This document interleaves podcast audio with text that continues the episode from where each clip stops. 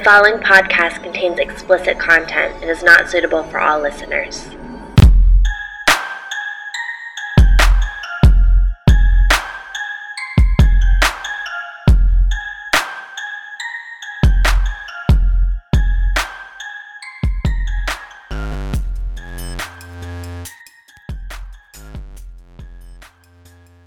Aboriginal people are twice as likely to suffer physical assault and nearly three times as likely to be victims of robbery and sexual assault than their non Aboriginal counterparts.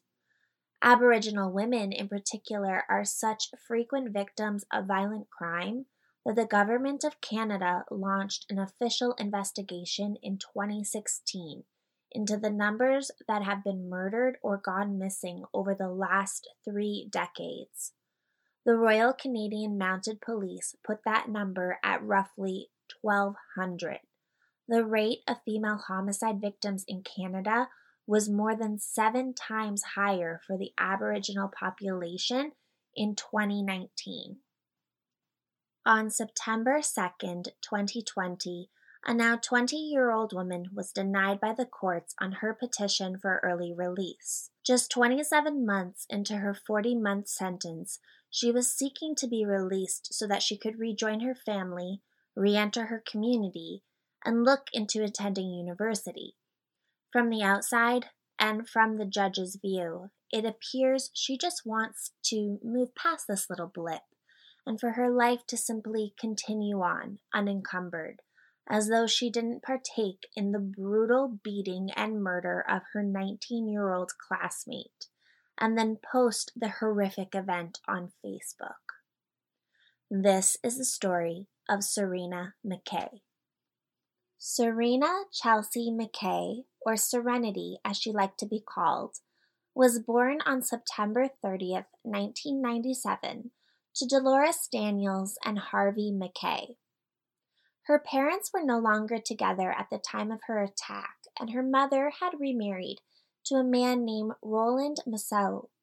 She had four siblings a sister named Michelle, and three brothers named Joshua, Jonathan, and Alexander, and lived with her family in a town called Powerview Pine Falls, which is located 120 kilometers or 74 miles north of Winnipeg in the southwest area of Manitoba in Canada. For those that don't know, Manitoba is at the longitudinal center of Canada and is considered one of its three prairie provinces. It is the fifth most populated province with a population of roughly 1.37 million people. It is bordered by Ontario to the east, Saskatchewan to the west, and the Nunavut territories to the north. The U.S. states of North Dakota and Minnesota also border Manitoba to the south. The capital of Manitoba is Winnipeg, with a population of 778,500.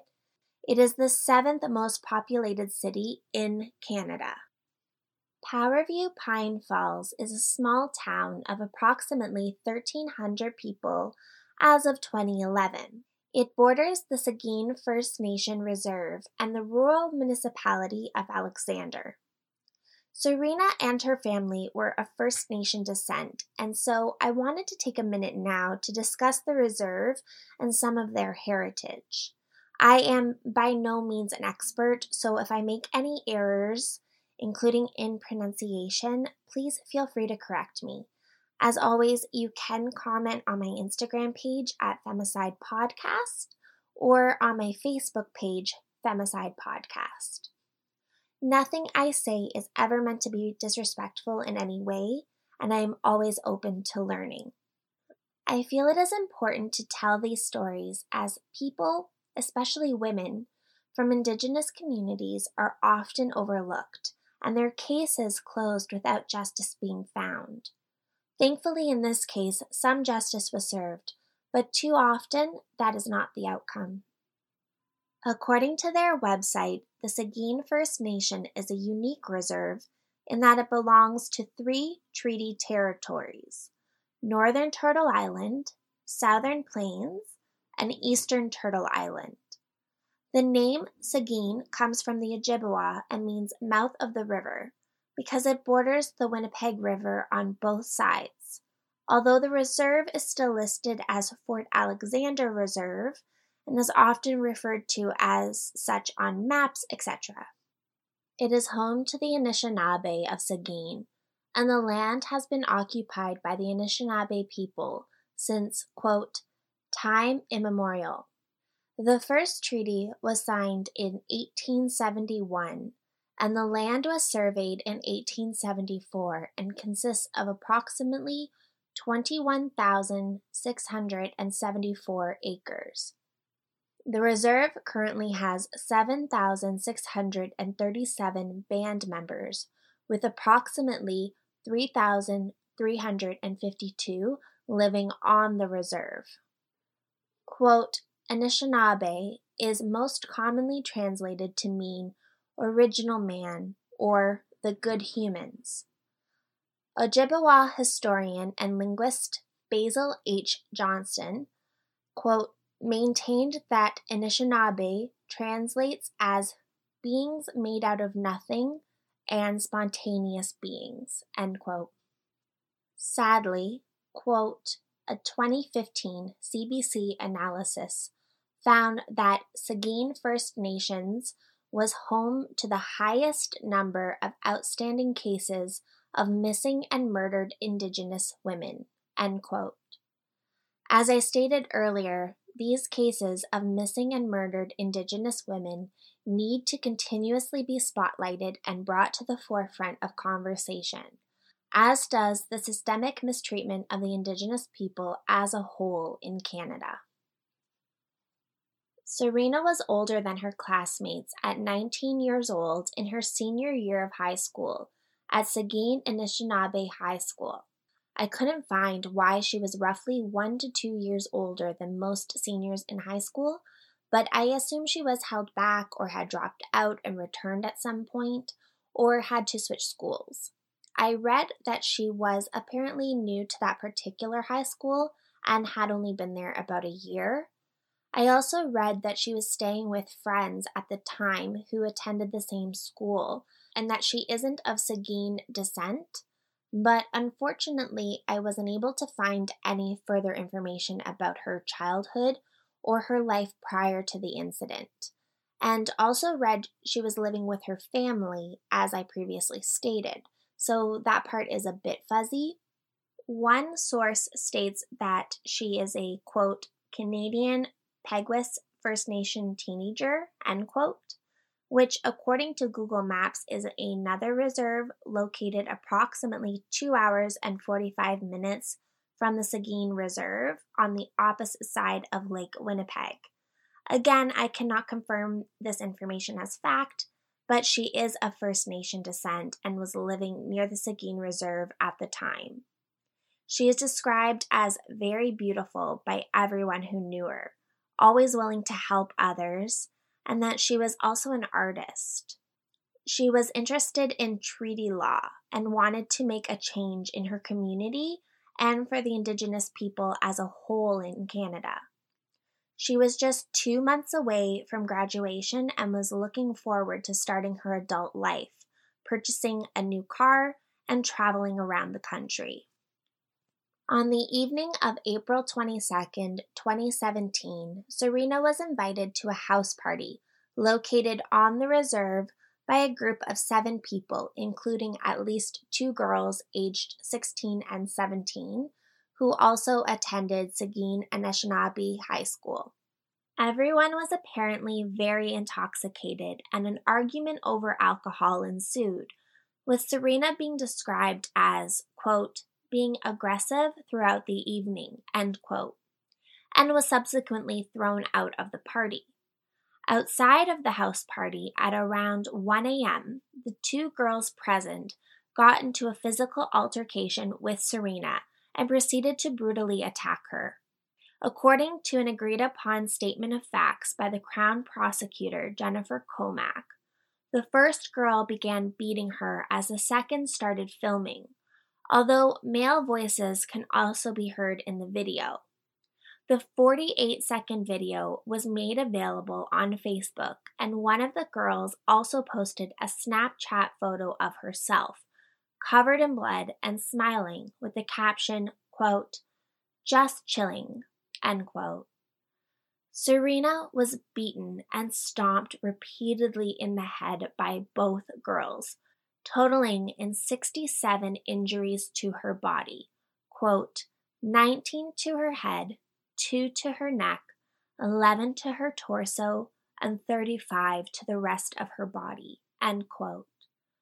The girls then returned inside the house with the other people present leaving 19 year old Serena severely injured, bloodied, likely unconscious, and laying outside in the cold night temperatures to die.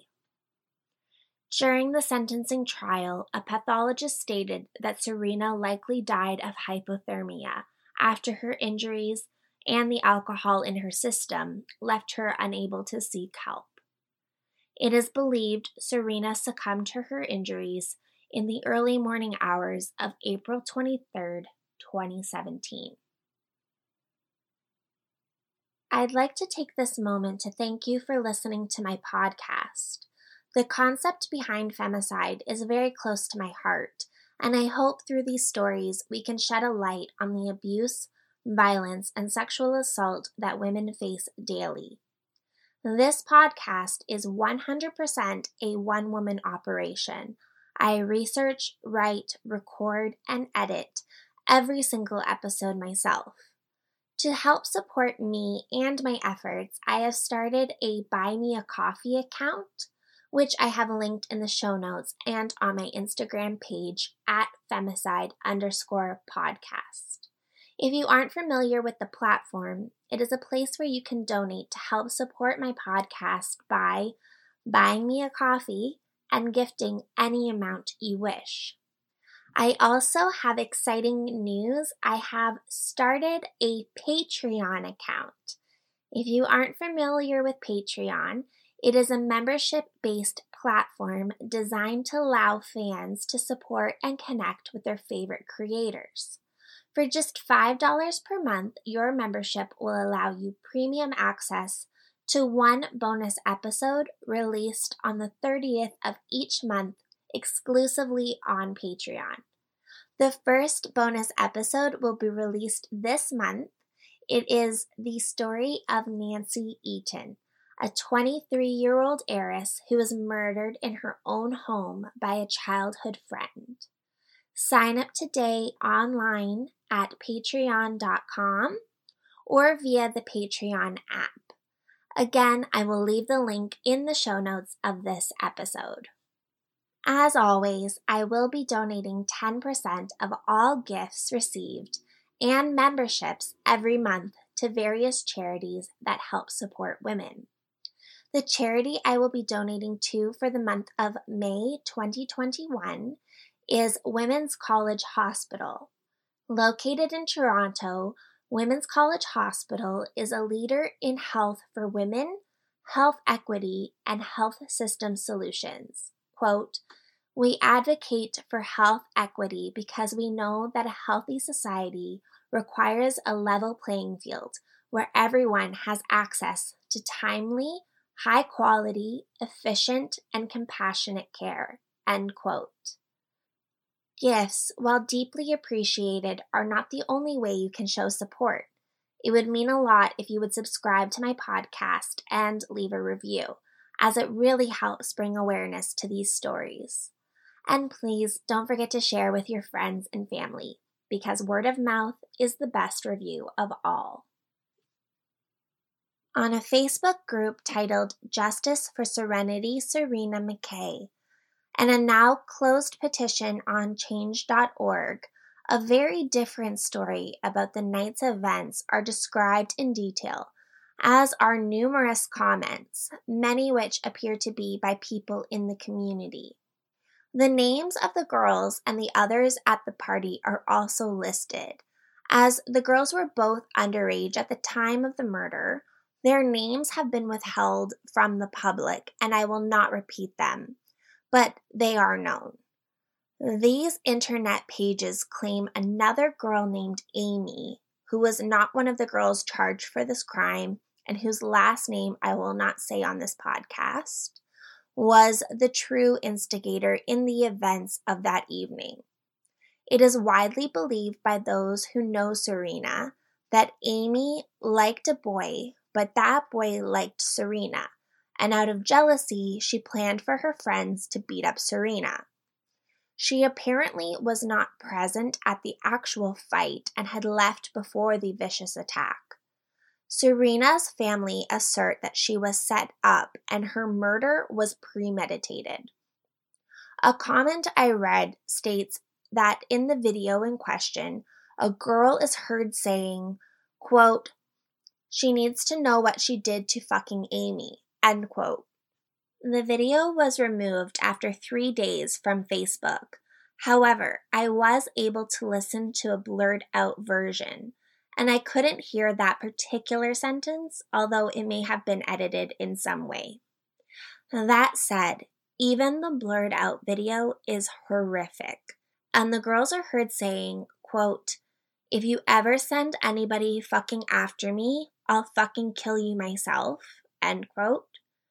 And, quote, come on, I don't want to fucking see her alive, end quote. While Serena moans, cries, and apologizes, saying, quote, I'm so sorry, end quote. The girls continue to yell, fuck you, as they punch and stomp on Serena's head until the video ends with an unresponsive Serena. I will not be linking that video as it is extremely disturbing. I only listened as I wanted to hear if the comment about an Amy was true, and unfortunately, I cannot verify that. There are male voices that can be heard saying, quote, She's dead, she's dead, just don't touch her, end quote, which to me sounded like two different people.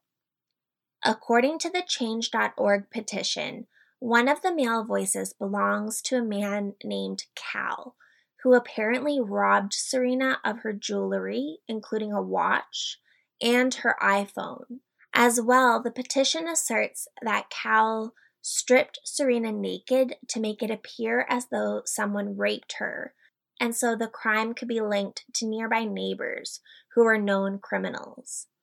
I could not find any information corroborating these events from the articles about the case, but it is stated Serena did not have her phone or any of her belongings with her when her body was found, but whether she had been stripped is unclear. The petition was seeking that Cal be arrested and charged with accessory to murder, accessory after the fact, and indignity of a corpse, as well as his role in initially attempting to cover up the murder. Cal is also allegedly involved in the local drug scene and appears to be older than the girls and did not attend the high school. Serena's body was not found until 8 p.m. on April 23, 2017, by a community elder who was walking by and lived in the area. She was reported missing at 6 p.m. in the nearby town of Powerview, and her body was discovered on the reserve just two hours later. I assume her family were the ones to report her missing, but it is not clear exactly who made the report. On a quick side note, I do a lot of research on each episode as I want to provide as much information as possible and show respect to the women whose stories I tell. Unfortunately, in most of these cases, the victim's life is overshadowed by their death. This is incredibly frustrating. When researching this case in particular, much of the information circulated around the video, the trial, the sentencing, and the aforementioned petition for early release. Basically, I found most of the information related to how this brutal homicide was affecting the murderers.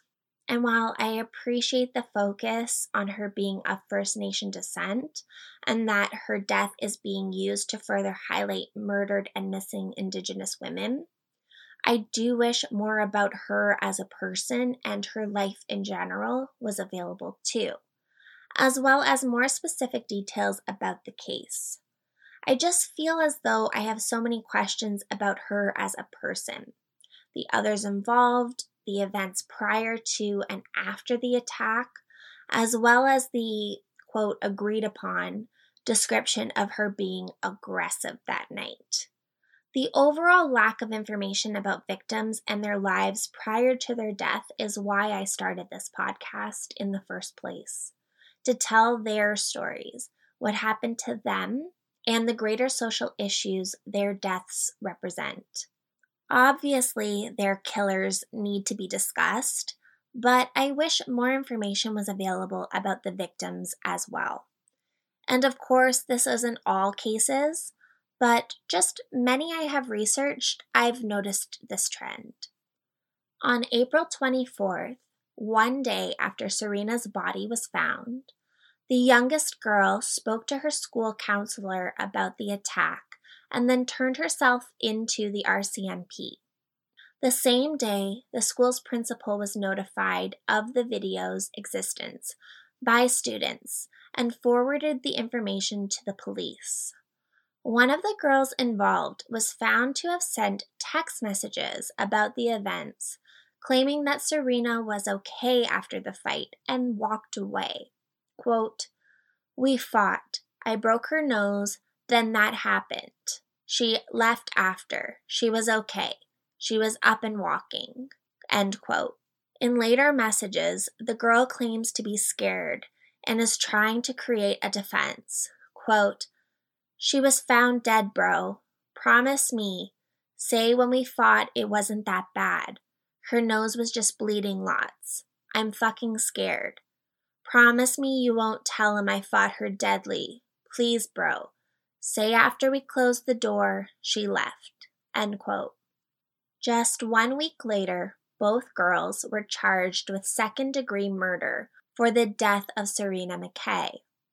The trial that followed was primarily for evidence being presented for sentencing, as both girls entered guilty pleas. However, the younger of the two, who was 16 at the time, ended up pleading guilty to manslaughter. Her defense lawyer claimed she was, quote, a panicked young person, end quote, and her sentence was ultimately more lenient as a result. She was sentenced to just two years in custody, followed by one year of supervision in August of 2018. The older of the two, who was 17 at the time, did plead guilty to the charge of second degree murder, but received just 40 months, or three years and four months, in custody, followed by 23 and a half months of supervision in June of 2018. Prosecutors had attempted to seek adult sentences as the maximum for youth was just three years, and felt that was too lenient in this case. Both girls also underwent court ordered psychological evaluations. The Crown prosecutor did argue during sentencing that the younger of the two did not have any, quote, reported cognitive disabilities, end quote. The older of the two girls was remanded to the Manitoba Youth Center and then moved to the Manitoba Women's Correctional Center late last year, as she is now 20 years old. It is not clear where the younger of the two spent her time in custody, but both girls were ordered to have no contact with each other during their sentences. The family was devastated by these lenient sentences and during the second sentencing wore red shirts with Serena's picture on them in court, shouting, No justice, as the judge read the decision aloud, and the family was actually escorted from the courtroom. 26 victim impact statements were also submitted from family, friends, and even strangers detailing how the loss of Serena in such a gruesome and tragic way had irrevocably changed their lives. Her mother told the court, quote, Losing her is always in the back of my mind. I dream about her, and I wake up crying and sad that she is not here. End quote. Judge Lindy Choy sentenced the younger girl and says it was a difficult decision to sentence her as a youth and not as an adult, as she, quote, clearly had no mercy. You were even bragging about what you did, end quote. But the judge ultimately did not feel she exhibited adult like behavior during the attack and handed down instead the maximum for manslaughter as a youth. She did call the attack, quote, a reprehensible act of astonishing cruelty, end quote. Judge Rocky Pollack, who was the judge who sentenced the older of the two girls, is also the same judge who denied her request for early release. He's quoted as saying, quote, She still does not appreciate the significance of her consequences. End quote. She has apparently made steps to better her life by cutting ties with the father of her young son and another person who played a part in the events of the attack. She's finished high school and has gotten a job in laundry at the correctional facility. However, she has also been caught forging a staff member's signature to have a letter released in the mail and was caught tattooing herself. She was also a part of a group that refused to comply with lockup orders. A probation officer and a traditional knowledge keeper also referred to as an elder in First Nation communities. Both have given progress updates stating that the young woman is still, quote, easily misled by others, end quote, and that she, quote, struggles with self acceptance and will give up her own values to gain acceptance from others, end quote. She has also written to the judge on at least two occasions apologizing for her role, but yet not really taking responsibility. In a document she titled My Life Story, she wrote, quote, A couple drinks turned into a full weekend of binge drinking. Waking up a Monday and finding out you were involved in a murder was so shocking. I couldn't remember much of that weekend, but watching a video a friend showed me was brutal. I sat back and denied it all because I am not a violent person. End quote.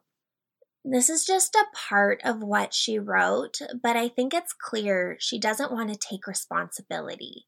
And her request for early release just solidifies, to me, her desire to move on and distance herself from her crime. These are just speculations on my part, but her evaluations also lead me to believe that while she received a harsher sentence than the other girl involved, I don't believe she was the leader, nor did she escalate the situation once the attack started. In the video, you can clearly hear one girl saying, quote, blank, take over, end quote, before the comment about not wanting to see her alive. The girl recording, who is stated as being the younger of the two, then spurs on the continued beating and stomping of Serena by the older girl. I want to be clear here. I'm not defending the actions of the older girl in any way, shape, or form. And I do feel she is missing empathy and remorse, and therefore should have continued evaluations and supervision by a psychologist going forward. But the younger girl seems calculated in her actions and more dangerous to me.